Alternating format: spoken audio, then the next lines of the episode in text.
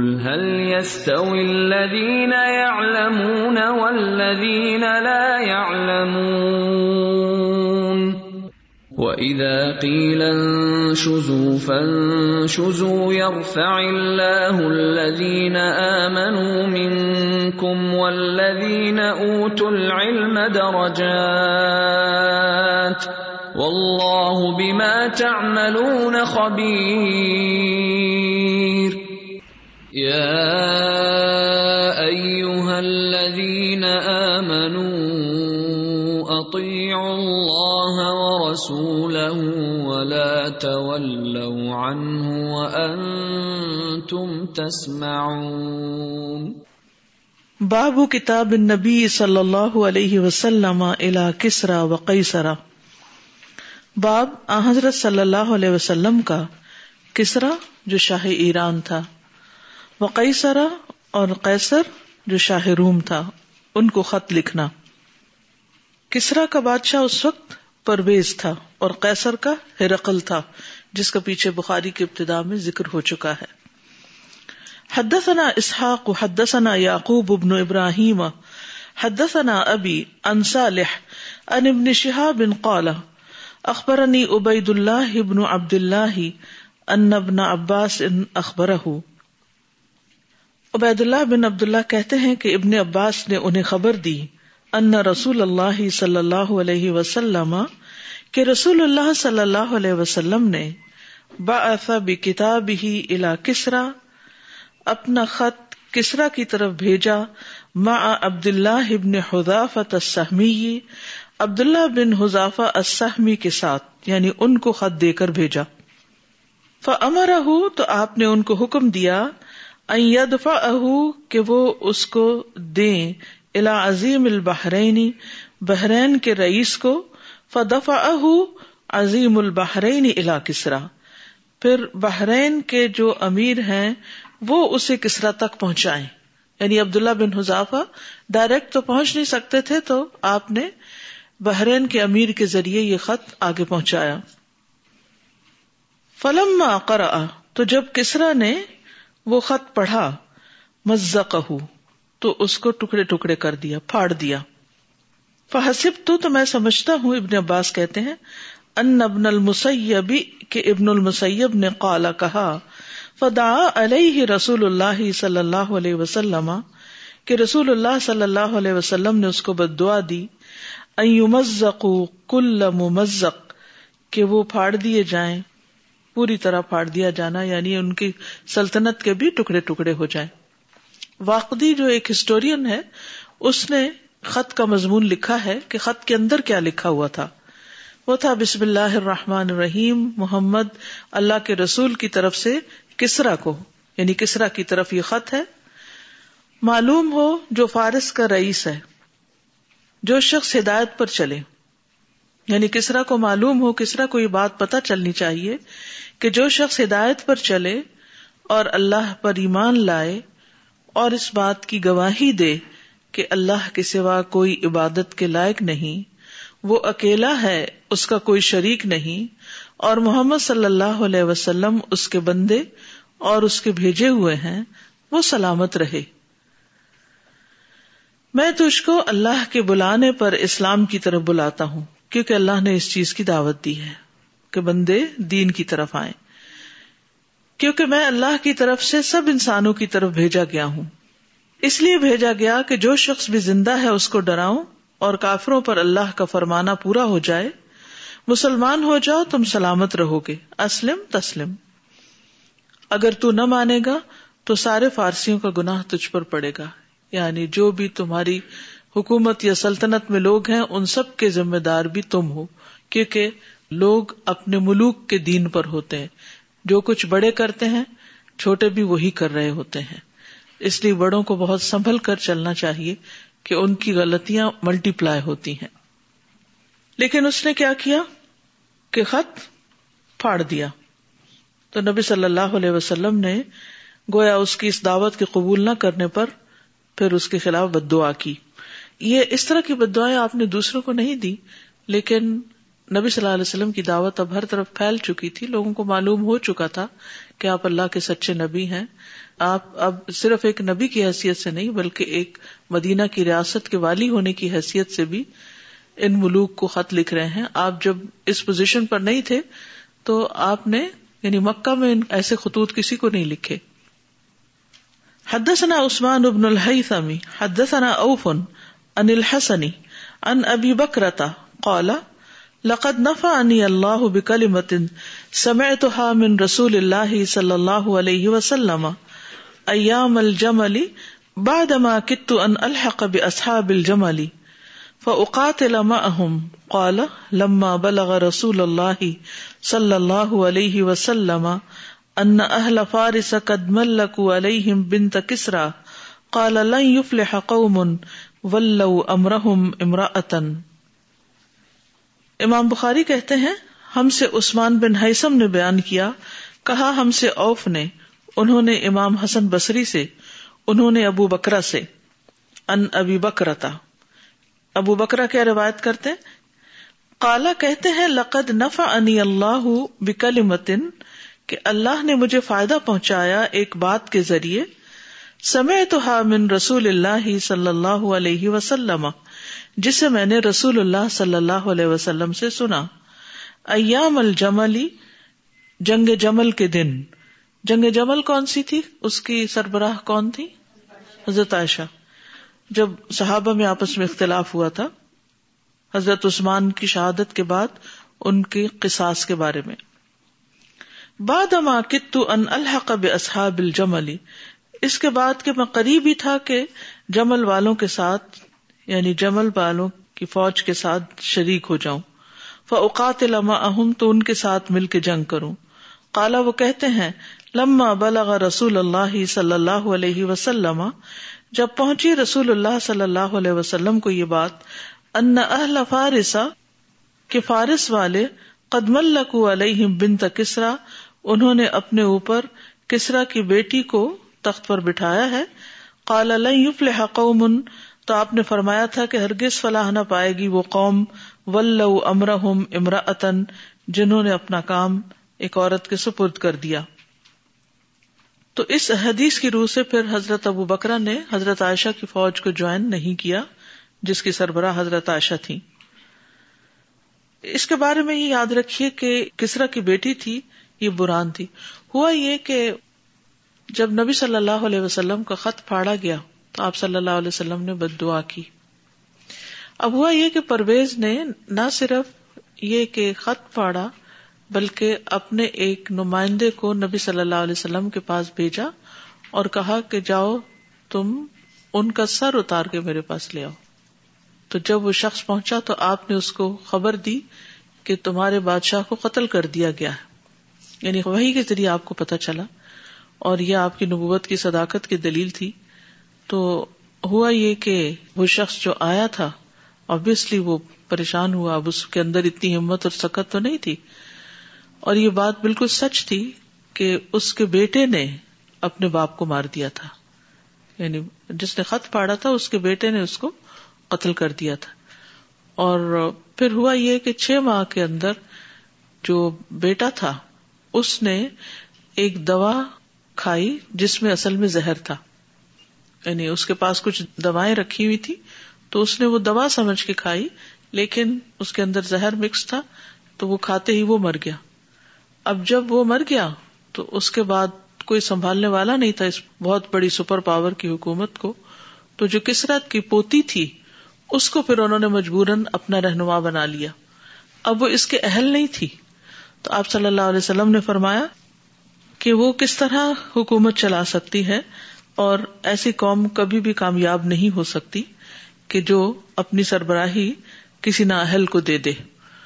اور ہوا بھی یہی کہ کچھ عرصے کے بعد جب حضرت عمر رضی اللہ عنہ کے دور میں ایران پر حملہ ہوا تو ہمیشہ کے لیے ان کا بت قدر ٹھنڈا ہو گیا اور سارا علاقہ مسلمانوں کے زیر تسلط آ گیا اور نبی صلی اللہ علیہ وسلم کی پیشن گوئی درست ثابت ہوئی حدثنا علی ابن عبد اللہ حدثنا سفیان قال سمعت الزہری عن السائب ابن یزید یقول اذکر انی خرجت مع الغلمان الى ثنیۃ الوداع نتلقى رسول اللہ صلی اللہ علیہ وسلم وقال سفیان مرة مع السبیان امام بخاری کہتے ہیں کہ ہم سے علی بن عبداللہ المدینی نے بیان کیا کہا ہم سے صاحب بن یزید نے انہوں نے کہا مجھے یاد ہے صاحب بن یزید کہتے ہیں یقول اد کرو انی خرج تو مال کہ میں نکلا تھا بچوں کے ساتھ دیگر بچوں کے ساتھ نکلا تھا الا سنیت الوداع سنیت الوداع کے مقام پر نہ طلق کا رسول اللہ صلی اللہ علیہ وسلم ہم استقبال کر رہے تھے نبی صلی اللہ علیہ وسلم کا وقال سفیان مرتن اور سفیان ابن اویانا نے اس حدیث میں غلمان کی وجہ سبیان کا لفظ استعمال کیا مانا دونوں کا ایک ہی ہے اب یہ حدیث جنگ تبوک کے تذکرے کے بعد آئی ہے یہاں پر کہ ماں بخاری یہ بتانا چاہتے ہیں کہ نبی صلی اللہ علیہ وسلم جب جنگ سے واپس آئے تو بچوں نے ان کا استقبال کیا آپ کو معلوم ہے کہ نبی صلی اللہ علیہ وسلم جب ہجرت کر کے مکہ سے مدینہ جا رہے تھے تو اس وقت بھی کیا ہوا تھا بچوں نے استقبال کیا تھا اور استقبال میں جو مشہور نعت آتی ہے یا نشید آتا ہے تلا البدر علینا بن سنیات الوداع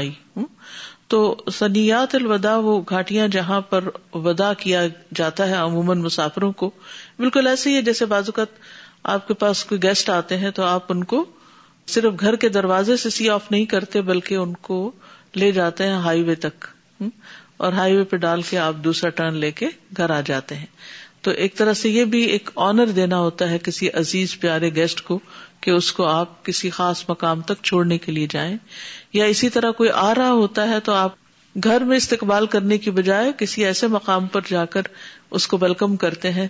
جہاں پر وہ سٹی میں انٹر ہو رہا ہو اور پھر وہاں سے اس کو اسکاٹ کر کے گھر لے آتے ہیں تو یہ بھی ایک آنر دینا ہوتا ہے ایک سہولت بھی دینی ہوتی ہے اس سے یہ بھی پتا چلتا ہے کہ جب کوئی معزز مہمان آ رہا ہو یا جب کوئی کسی کامیابی کے بعد آ رہا ہو تو اس کا اچھی طرح استقبال کرنا چاہیے کیونکہ عموماً ہمارے یہاں شادیوں کے موقع پر دلہن وغیرہ کا تو استقبال کر لیا جاتا ہے یا جو بڑے بڑے ڈگنیٹریز ہوتے ہیں جیسے کسی ملک کا سربراہ ہے یا مخصوص شخصیت ہے اس کا تو استقبال کیا جاتا ہے لیکن اگر اپنے ہی گھر کا بچہ کوئی بڑی کامیابی حاصل کر کے آ رہا ہو یا کچھ اچیو کر کے آ رہا ہو تو اس کو ہم اس طرح ویلکم نہیں کرتے تو ویلکم کرنا جو ہے اور آنے والے مہمانوں کو عزت دینا یہ ہمارے دین کا ایک حصہ ہے یعنی بہت دفعہ ہم دوسرے کلچر سے متاثر ہو کر مہمانوں کو ایسے ہی بد اخلاقی کے انداز میں کہہ دیتے ہیں ہیلپ یور سیلف خود ہی لے لو یہ ہیلپ یور سیلف جو ہے یہ کون سا کلچر ہے اسلامی کلچر ہے یعنی میرے سامنے کسی نے ایک دفعہ میرے مہمانوں سے کہا تو میں بہت تکلیف میں مبتلا ہوئی کہ یہ ان کی عزت احترام کے خلاف ہے یعنی ایک دفعہ آپ کا فرض بنتا ہے کہ آپ پانی آفر کر رہے ہیں یا چائے کر رہے ہیں یا کوئی کھانے کی چیز پیش کر رہے ہیں تو آپ ایک دفعہ ان کے سامنے کریں ان کو ویلکم کریں ان کو عزت دیں حضرت ابراہیم علیہ السلام کی سنت کیا ہے دسترخوان پہ بلاتے اور پھر عزت دیتے تھے اور عزت دینے میں ایک عزت یہ بھی ہے کہ منہ میں لکما نہ ڈالا جائے جب تک مہمان نہ ڈال لے یہ نہیں کہ مہمان بیٹھا ہے اور خود ہی جلدی سے پلیٹ بھری اور خود کھانا شروع کر دیا کہ وہ بھی کھا ہی لے گا نا پتا ہے کیسے کھاتے ہیں تو یہ چھوٹے چھوٹے آداب ہیں جس سے ایک دوسرے کا دل رکھا جاتا ہے اور ایک دوسرے کو ویلو کیا جاتا ہے یا دوسرے کو امپورٹینس دی جاتی ہے تو ان کا لحاظ رکھنا ضروری ہے یعنی صرف کھلانا پلانا ہی کافی نہیں یا قیمتی سے قیمتی چیز سامنے لا کے رکھ دینا ہی کافی نہیں کہ آپ بہت ہی ایکسپینسو قسم کی جو کراکری ہے اس میں کھانا نکال کے رکھ دیں یا بہت عالیشان کوئی چیز پکا کے رکھ دیں اور جب سرو کرنے کی باری آئے تو بس یہ جملہ بول دیں ہیلپ یور سیلف ہر کوئی گھر میں کھاتا ہے اور خود ہی کھاتا ہے وہ کسی اولڈ ہوم سے تو نہیں اٹھ کے آئے کہ جہاں سے آپ کو ان کے منہ میں ڈالنا پڑے گا وہ خود ہی کھائیں گے لیکن ایک احترام کے ساتھ آپ لیجیے اچھا جملہ کوئی بھی بولیے تاکہ دوسرے کا دل خوش ہو دوسرے کو امپورٹینس فیل ہو اور اس میں پھر اعتدال کی ضرورت ہے یہ نہیں کہ خود کچھ نہ کھائے اور خالی ہاتھ بیٹھ جائیں اور دیکھتے رہیں کہ کون کیا کھا رہا ہے اور اس کے بعد یہ ہے کہ مہمان کے سر پہ ہی سوار ہو جائیں کھائیں کھائیں کھائیں لیا کہ نہیں لیا کہ نہیں پھر کھانے کا موقع تو دو ایک چیز کھا لیں گے تو پھر لے بھی لیں گے تو اس میں نہ کثرت اور نہ ہی قلت دونوں ہی درست نہیں درمیان میں رہنا چاہیے یعنی آفر بھی کریں ویلکم بھی کریں اور بجائے اس کے کہ یہ کہیں کھائیں کھائیں کھائیں پیچھے پڑ جائیں آپ مختلف چیز جو آپ نے پکائی ہے اس کا فائدہ یا اس کا جو طریقہ ہے اور کبھی یہ نہ مینشن کرے کہ مجھے کتنا ٹائم لگا ہے اور مجھے کتنی تکلیف ہوئی ہے اور کبھی آہیں نہ بھریں کہ افواش تو میں تھک ہی گئی ہوں آپ لوگوں کی خاطر کرتے کرتے کیونکہ یہ بھی مہمان کے احترام کے خلاف ہے تو کچھ چیزیں ایسی ہیں کہ جن کا خیال کرنا نہایت ضروری ہے تو یہ بیسیکلی نبی صلی اللہ علیہ وسلم جب تبوک میں ایک طرح سے فتح کے ساتھ لوٹ رہے تھے تو اس وقت ان کو ویلکم کیا گیا اور عام طور پر ویلکم کرنے کے لیے جو چھوٹے بچے ہوتے ہیں وہ اچھلتے کودتے اور بعض اوقات کوئی جھنڈی پکڑی ہوئی ہے یا کوئی پھول پکڑے ہوئے ہیں یا کوئی بھی چیز اس کے ساتھ آگے بڑھتے ہیں تو اور بھی اچھا لگتا ہے یعنی بچوں کو دیکھ کر خوشی ہوتی ہے اگلی حدیث بھی اسی سلسلے کی ہے حدثنا عبداللہ ابن محمد حدثنا سفیان ان زہری ان صاحبی اذکر انی خرجت مع سبیان نتلقى النبي صلی اللہ علیہ وسلم الى ثنیۃ الوداع مقدمه من غزوة تبوک امام بخاری کہتے ہیں ہم سے عبداللہ بن محمد مسندی نے بیان کیا کہا ہم سے سفیان ابن اویانا نے انہوں نے زہری سے انہوں نے صاحب بن یزید سے صاحب بن یزید کہتے ہیں از کرو مجھے یاد ہے انی خرچ تو کہ میں نکلا تھا ماں سبیانی بچوں کے ساتھ نہ تلق کر نبی صلی اللہ علیہ وسلم ہم نبی صلی اللہ علیہ وسلم کا استقبال کر رہے تھے الا سنیت الوداع سنیت الوداع تک مقدم من غزبت تبوک آپ غزب تبوک سے واپس تشریف لا رہے تھے یہاں باپ ختم ہوا ان شاء اللہ نئے باپ سے پہلے اگر آپ کچھ کہنا چاہیں تو ویلکم السلام علیکم ابھی میں بچوں کے ساتھ گئی تھی لنچ پہ تو یہاں کینیڈین کلچر بڑا مجھے عجیب لگا کہ بچوں نے کھانا لیا اور ٹیبل پہ خود ہی کھانا شروع ہو گیا اپنا کھانا بائی کیا اور ٹیبل پہ بیٹھ کے سب کھانا خود ہی شروع ہو گئے میں نے کہا یہ کیا بات ہے بڑے بیٹھے ہیں پہلے بڑوں سے پوچھو جب تک ہمارا کھانا آ رہا تھا وہ اپنا کھانا خود ہی کھانا شروع ہو گیا تو میں نے اپنے بچوں سے بات کی میں نے کہا یہ کیسے بچے ہیں کینیڈا کے کھانا بائی کیا اور پوچھ بھی نہیں رہے بڑوں کو کہ جی آپ کھا لیں تو انہوں نے کہا مما آپ یوز ٹو ہو جائیں یہاں پر ایسے ہی ہوتا ہے یوز ٹو تو انسان کہیں پر بھی ہوتا ہے اور ہمارے بچے جب دوسروں کے ساتھ مکس اپ ہوتے ہیں تو وہ سمجھتے ہیں کہ یہ زیادہ بہتر ہے ہمیں ان کو یہ سکھانا ہے کہ زیادہ بہتر کیا ہے وہ جو ہمارے دین نے سکھایا آپ کو معلوم ہے کہ نبی صلی اللہ علیہ وسلم نے اس بارے میں کیا فرمایا من کا نا یو امین بلّہ الآخر فل یو کرم ضعیف جو اللہ اور یوم آخرت پر ایمان رکھتا ہے اسے چاہیے کہ اپنے مہمان کی عزت کرے یہ ایمان کا حصہ ہے اٹس ناٹ اونلی کلچر تو بجائے اس کے کہ اپنی اچھی چیزیں اچھی روایات دوسروں کو دیں دوسروں کی لے کے ہم فخر کر رہے ہیں السلام علیکم وعلیکم السلام سادہ مجھے یاد آ رہا تھا کہ جب ہم چھوٹے تھے تو ہماری مائیں جب کھانا ڈالتی تھیں تو پہلے ہمارے ابو کو دیتی تھیں تو اس طرح ہمیں پتا چلتا تھا کہ عزت و احترام کیسے ہے ایسے ہم بھی اسی طرح کرتے ہیں دسترخوان پہ بیٹھتے ہیں تو پہلے اپنے شوہر کو کھانا ڈال کے دیا پھر اپنی بڑی بیٹی کو دیا پھر اس کے بعد اس کے بچوں کو پھر اس طرح کیا تو ان کو یہ ویلیوز سمجھ میں آتی ہیں کہ یہ جب ہم کھانا لینے لگتے ہیں تو اپنے بڑوں کا کس طرح سے ہمیں خیال کرنا ہے اور کس طرح سے یہ کرنا ہے اور اس طرح مہمانوں کا بھی سیم یہی حساب ہے کہ پہلے ان کو کھانا دو پھر خود لو اور پھر بچوں کو بھی دو بالکل السلام علیکم uh, So it means care about, um, you feed me so it the care about me before me welcome me before Yes. اللہ سبحانہ تعالیٰ کی بھی تو یہ سنت ہے کہ جب جنت میں انٹر ہونے لگیں گے تو سب سے پہلے فرشتے السلام کریں گے اور تب تم کہیں گے کہ مبارک ہو تم کو آنا بالکل باب اپنے اختتام کو پہنچ رہا ہے باب عمر دن نبی صلی اللہ علیہ وسلم و وفاتی قول اللہ تعالی ان کا میتن و ان میتون باب نبی صلی اللہ علیہ وسلم کی بیماری اور وفات کے بارے میں وقول اللہ تعالی اور اللہ تعالی کا فرمان ہے ان کا میتن و ان میتون بے شک آپ کو بھی مرنا ہے اور وہ بھی مرنے والے ہیں یعنی موت ہر ایک کے لیے ہے کل نفس ذائقت الموت وقال یونس عن الزہری قال عروہ قالت عائشہ رضی اللہ عنہا حضرت عائشہ رضی اللہ عنہا کہتی ہیں کان النبی صلی اللہ علیہ وسلم یقول فی مرضہ الذی مات فیہ یا عائشہ ما ازال اجد الم الطعام الذي اكلت بخیبرہ اوان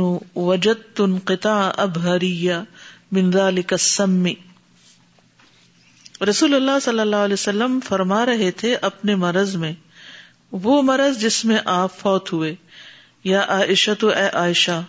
ماں ازالو ابھی تک اجیدو میں پاتا ہوں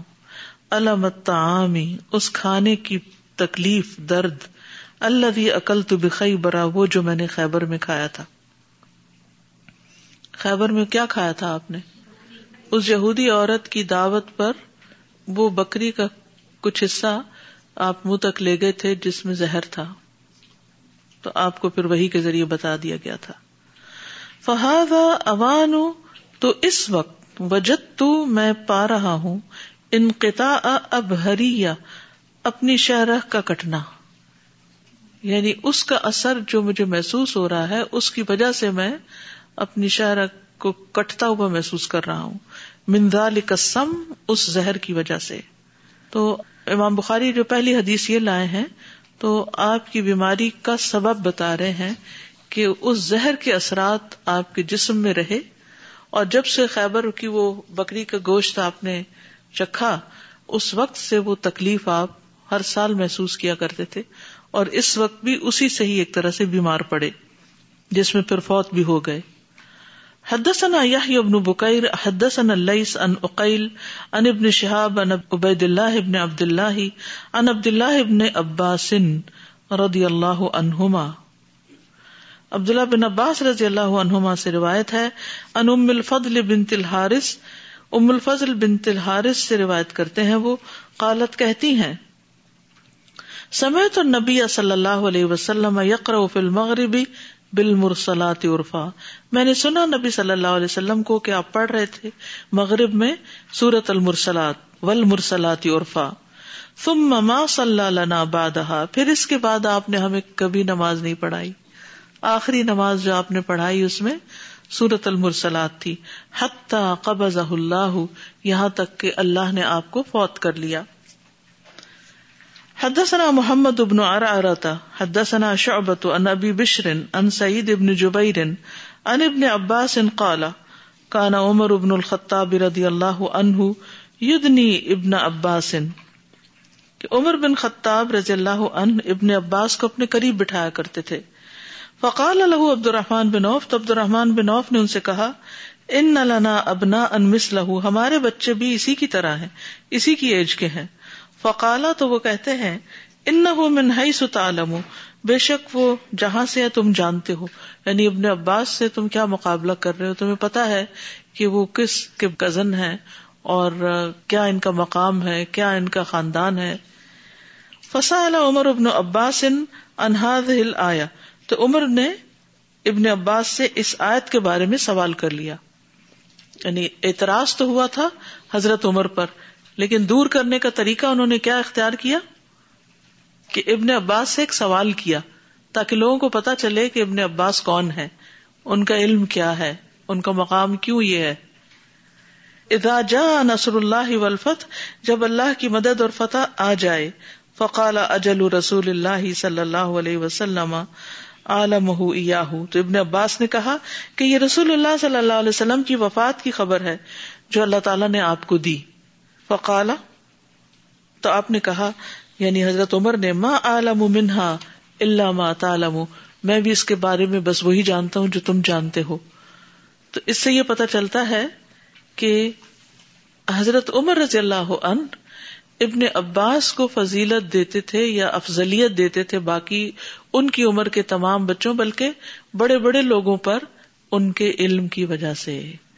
حقیقت یہ ہے کہ انسان کی اصل قدر و قیمت اس کی عمر کے زیادہ ہونے سے نہیں ہوتی اس کے علم کے زیادہ ہونے کی وجہ سے ہوتی ہے اور دوسرے نمبر پر کہ وہ انسان دوسروں کے لیے کتنا فائدہ مند ہے دوسروں کو کیا فائدہ دے رہا ہے دوسروں کی خیر و خدمت و بھلائی کے لیے کیا کرتا ہے کیونکہ جب تک انسان دوسروں کو فیض نہیں پہنچاتا اس کی کوئی قدر و قیمت نہیں آپ اپنے گھر میں چاہے کتنے بھی امیر ہوں کسی بھی خاندان سے آپ تعلق رکھتے ہو کوئی بھی آپ کے پاس دنیاوی اسٹیٹس ہو لیکن اگر آپ انسانوں کے فائدے کے نہیں تو انسانوں کے دلوں میں آپ کی قدر نہیں ہو سکتی اسی طرح اگر کوئی شخص عمر میں مال میں کسی عہدے میں کتنا بھی بڑا ہو لیکن اگر اس کے مقابلے میں ایک کم مال رکھنے والا کم عمر شخص زیادہ علم رکھتا ہے تو اس کی عزت اور قدر اور مقام اور آخرت کے درجات زیادہ ہیں اس لیے انسان کو ہرس رکھنی چاہیے ہمیشہ کس چیز پر علم حاصل کرنے پر اور اس میں انسان کو دوسروں سے آگے بڑھنے کی فکر کرنی چاہیے وفیز علی کو فل یا تنافس علم و سون اور علم حاصل کرنے میں کسی بھی طرح پیچھے نہیں رہنا چاہیے یعنی اس کے لیے انسان کو انتہائی محنت کرنی چاہیے اور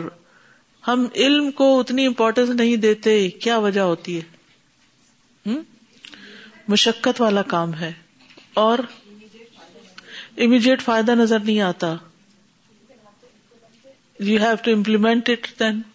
ایک ذمہ داری پڑ جاتی ہے گڈ اور ٹائم بہت لگ جاتا ہے انسان دنیا کی بہت سی رونقوں سے جاتا ہے اپنی مرضی کا کھا نہیں سکتا اپنی مرضی کا پہن نہیں سکتا اپنی مرضی کے بہت سے کام نہیں کر سکتا بہت ساری سیکریفائس کرنی پڑتی ہیں اپنی روٹین آرام اپنی نیند اپنی بہت سی چیزیں ختم کرنی پڑتی ہیں آپ جو اس وقت یہاں بیٹھے ہیں تو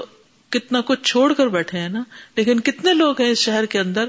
جو یہ سب کچھ چھوڑنا چاہتے ہوں وہ یہ تو چاہتے ہیں انہیں علم حاصل ہو جائے لیکن اس کے لیے کوئی قربانی دینے کو تیار نہیں کبھی حالات اجازت نہیں دیتے اور کبھی اپنے نفس پہ بڑا بھاری ہوتا ہے اور کام آسان لگتے ہیں مزے کے لگتے ہیں رونق والے ہوتے ہیں اس میں انسان کام بھی کر رہا ہوتا ہے باتیں بھی کر رہے ہوتے ہیں اگر کچھ پکا رہا ہے تو کھا بھی رہا ہوتا ہے یعنی کبھی زبان کا مزہ لے رہا ہوتا ہے کبھی جسم کو سکون مل رہا ہوتا ہے کچھ کر کے کبھی ویسے لوگوں سے گپ شپ لگا کے دل خوش ہو رہا ہوتا ہے انجوائے کر رہے ہوتے ہیں آپ لیکن اس میں وہ سب کچھ نہیں ہوتا ہاں اس کی اپنی ایک لذت اور ایک برکت ضرور ہوتی ہے جس کو اس کی چاہت رکھنے والے ہی محسوس کر سکتے ہیں اور پھر یہ ہے کہ علم میں ترقی بڑی دیر سے ہوتی ہے یعنی جب ایک ہی کلاس کے اندر سو لوگ پڑھ رہے ہوتے ہیں تو اس میں سے کوئی نہیں پہچان سکتا کہ اس میں سے اسکالر کون بنے گا اور کس کو آگے جا کر بہت عزت ملے گی علم کی وجہ سے تھوڑا سا بھی آپ کے پاس مال آ جاتا ہے نا تو آپ کیا کرتے ہیں اچھے کپڑے پہن لیتے ہیں اچھا سا بیگ خرید لیتے ہیں اچھی سی جوتی خرید لیتے ہیں تو آپ لوگوں میں بڑے امپورٹنٹ ہو جاتے ہیں لوگ آپ کی طرف نظر اٹھا اٹھا کے دیکھنے لگتے ہیں لیکن اگر آپ نے دو چار کتابیں ابھی پڑھی ہیں تو وہ آپ کے اپنے اندر ہی ہے نہ ابھی آپ کے پوری طرح علم عمل میں آیا ہے کیونکہ عمل میں آنے میں ذرا وقت لگتا ہے یعنی ٹھہر ٹھہر کے آتا ہے اور اسی طرح یہ کہ ابھی آپ دوسروں کو فوراً فائدہ بھی نہیں پہنچا سکتے ابھی آپ اس کو ڈلیور بھی نہیں کر سکتے تو کوئی آپ کی طرف دیکھتا بھی نہیں ہے آپ کو کوئی پوچھتا بھی نہیں ہے ہاں طالب علم پتہ نہیں کتنا مقروض ہوگا اب تو طالب علم سے کوئی شادی بھی نہیں کرنا چاہتا کہ پتہ نہیں اس کے اوپر کتنا قرضہ ہوگا تو وہ ہماری بیٹی پہ پڑ جائے گا اور وائس ورثہ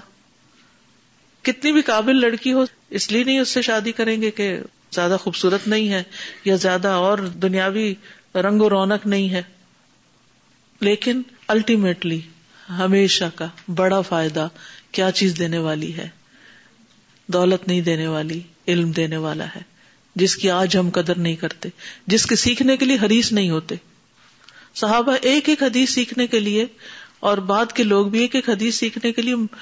ہفتوں کا سفر کیا کرتے تھے اپنے سارے سارے وسائل اس پہ خرچ کر دیتے تھے اور اتنی بڑی فضیلت کہ تم میں سے کوئی مسجد جائے تین آیتیں سیکھے تین بڑی اونٹنیوں سے یعنی مال کے ساتھ اگر کمپیرزن کرتے ہو تو تین آیتیں جو ہیں تین بڑی کاروں سے زیادہ قیمتی ہیں لیکن اگر ہمیں کوئی کہے کہ وہاں جاؤ اور فلاں شو روم سے تم تین گاڑیاں اٹھا لو تو سب بھاگے جائیں گے اور اگر تین آئے تھے سیکھ لو تو شاید ہی کوئی آئے تو یہ ایک امتحان بھی ہے نا انسان کا کہ جو چیز ظاہری رونق والی ہے فوری عزت دینے والی ہے اس کے پیچھے تو بھاگ پڑتا ہے انسان اور جو علم انسان کو ہمیشہ ہمیشہ کے لیے بڑے مقامات پر پہنچانے والا ہے ہر ایک آیت کے بدلے انسان کا ایک درجہ بڑھنے والا ہے تو ایک آیت ہم اور کیوں سیکھ لیں کہ ایک درجہ اور بڑھے گا لیکن ہم نہیں سیکھتے کیونکہ وہ درجہ نظر نہیں آتا دنیا میں جب اسٹیٹس بڑھتا ہے تو نظر آتا ہے کل بل تو ہبون و تذرون الآخرا علم سے بھی دنیا میں انسان کو عزت ملتی ہے لیکن اس علم سے جس میں انسان کو ایک مہارت ہوتی ہے ایک پختگی ہوتی ہے اس مہارت کے لیے اکثر لوگ ہمت ہار بیٹھتے ہیں صبر نہیں کرتے کیونکہ آپ کو پریکٹس چاہیے ہوتی ہے اچھا استاد بننے کے لیے اچھا عالم بننے کے لیے اچھی قابلیت پیدا کرنے کے لیے پریکٹس پریکٹس پریکٹس پریکٹس تجویز سیکھنی ہے پریکٹس پریکٹس پریکٹس ترجمہ سیکھنا ہے پریکٹس پریکٹس پریکٹس لکھنا سیکھنا ہے پریکٹس پریکٹس پریکٹس لیکن ہم ایک پریکٹس کرتے ہیں دو اور تین اور پھر تین کو پھر تین سے پھر تین ٹو مچ اتنی اتنی پریکٹس محنت کوئی بھی نالائک نہیں ہوتا ایوریج ذہانت بہت سے لوگوں کی ایک جیسی ہوتی ہے بہت کم لوگ ہوتے ہیں جو بہت ایکسٹرا انٹیلیجنٹ ہوتے ہیں وہ ایکسٹرا بہت کم لوگ ہوتے ہیں زیادہ تر لوگوں کی اکثریت کیسی ہوتی ہے ایوریج ہوتی ہے اور بہت کم ہوتے ہیں جو بلو ایوریج ہوتے ہیں لیکن یہ جو ایوریج ہے اس ایوریج میں ایکسیلنس کے لیول پر کون پہنچتا ہے کس چیز سے پہنچتا ہے محنت اور پریکٹس محنت اور پریکٹس کنسٹینسی کے ساتھ ہم تھوڑا سا پڑھ لیتے ہیں پھر وہ ہمیں کچا پکا ہوتا ہے بھول جاتا ہے پھر ہم پریشان ہوتے ہیں وہ کہتے فائدہ کوئی نہیں پڑھنے کا وہ پیچھا تو بھول ہی گیا یہ تھوڑی مقصد ہے کہ پیچھے بھول گیا تو اب آگے نہ پڑھا جائے آپ پھر دوہرائیں اس کو زندگی اسی میں گزارنے پکا کرنا ہے تو دوہراتے رہیں کسی حافظ کو آپ نے یہ سنا کہ میں نے کبھی پڑھا نہیں پھر بھی مجھے حفظ ہے ایسے تھوڑی ہوتا ہے بار بار پڑھنا پڑتا ہے بار بار پڑھنا پڑتا ہے بس پڑھتے رہے اس سے زیادہ زندگی پر لطف کیا ہو سکتی ہے کہ علم حاصل کرنے کی جو لذت ہے وہ آپ کو ملنے لگے اس سے زیادہ کہیں آپ کا وقت اچھی طرح استعمال ہو سکتا ہے کہ آپ پوری توجہ کے ساتھ ایک چیز سیکھ رہے ہیں اس سے بڑا اجر ثواب کہیں ہو سکتا ہے اور پھر جب اس کو امپلیمنٹ کر لیتے ہیں مثلا آپ نے ایک دعا ہی سیکھی جب میں آتی ہوں تو کچھ لوگ تو بہت اچھی طرح کانشیسلی پڑھ رہے ہوتے ہیں کچھ لوگ تھکے ہارے جیسے مجبوری سے باندھ دیا گیا یہاں کہ اب بیٹھ کے پڑھنا ہی پڑھنا ہے لیکن میں سوچتی ہوں کہ اس سے خوبصورت وقت بھی کوئی ہو سکتا ہے جب بندہ اپنے رب سے کنیکٹڈ ہوتا ہے دعا کے ذریعے اس سے بھی اچھا وقت کسی اور کام میں گزر سکتا ہے جتنی بھی باتیں ہیں نا ان میں سے ٹاپ پر ہے دعا لیکن رب سے کیا مانگنا ہے کتنا مانگنا ہے وہ ہر ایک کو سمجھ نہیں آتی اور توجہ تو کمی ہوتی ہے پھر تو عبداللہ بن عباس جو تھے چھوٹی ہی عمر میں ان کو بڑے بڑے صحابہ پر فوقیت دیتے تھے حضرت عمر حضرت عمر بڑے انصاف والے انسان تھے جوہری تھے ہیروں کو تراشنا جانتے تھے ہیروں کی پہچان بھی تھی اور ایک اچھے استاد کی ہی خوبی ہوتی ہے کہ وہ ہیروں کو پہچانتا ہے اور پھر ان کو تراش کر چمکاتا ہے جی سزا ایک ہماری بہن ہے جب میں نے انہیں سکھا کہ ہم صحیح بخاری پڑھ رہے ہیں تو ادھر آئیں تو شی سیٹ ہم نے صحیح بخاری شروع کر لی ہے میں نے کہا کیسے وہ پرانی جو ریکارڈنگز ہیں میں نے کہا آپ یہ چاہتے ہیں کہ یہ بھی ریکارڈنگ بنے تو آپ سنیں آپ کیوں نہیں یہاں پر آتے اور تازی چیز کو لیتے وہ تو آلریڈی ریکارڈیڈ پتا تو کبھی بھی سن سکتے ہیں کبھی بھی سن سکتے ہیں تو آپ اپنی کلاس کے ساتھ ادھر آئیں کتنا مزہ آتا ہے اس کی کیا برکہ ہوتی ہے اس کی کیا یعنی بالکل فرق ہے تو سبحان اللہ وہ لوگ جو آلریڈی کلاسز چلا رہے ہیں ان کو یہ سوچنا چاہیے کہ جو چیز ہم کو اب مل رہی ہے اور اور مجلس کی ایک برکت جو ہے بہرحال کیونکہ اس میں تکلیف زیادہ ہے نا مگر اس میں لگتی ہے محنت زیادہ recently somebody told me that they spoke to a science teacher and this science teacher in elementary school and middle school her goal is to make children love science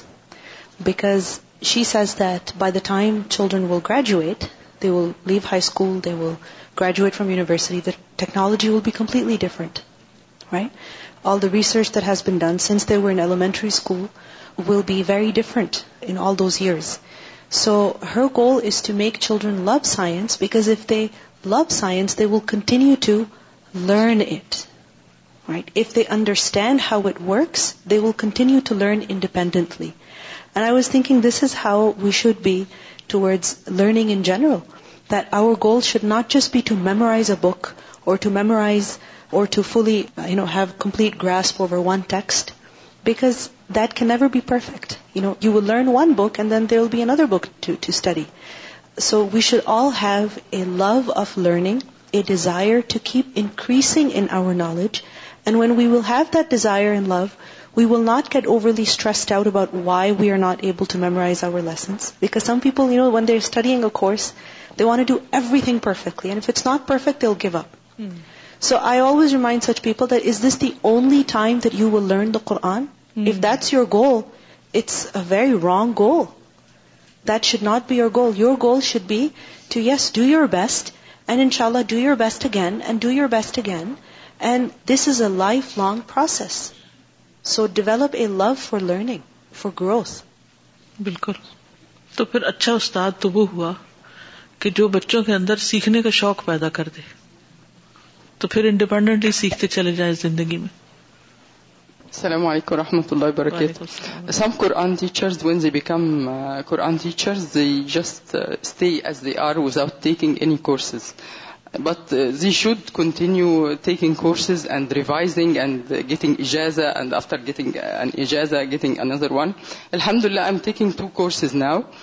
نوڈی for back home I go back home like eight o'clock so I such you first and then I do my housework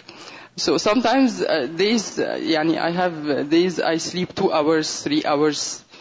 difficult but I enjoy it am interest through this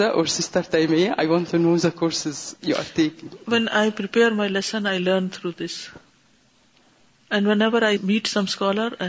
chance to see similar Whenever I want to learn more, I start a new course, teaching a new course. Like uh, these days I am teaching Salah course. I have taught it in 2004, I think. And then I thought, no, I should learn more about Salat. So I started teaching on the weekends. So through this course, I'm finding new things and learning new things. And when I teach those things, what I study, I learn more. It makes me knowledge الحمد للہ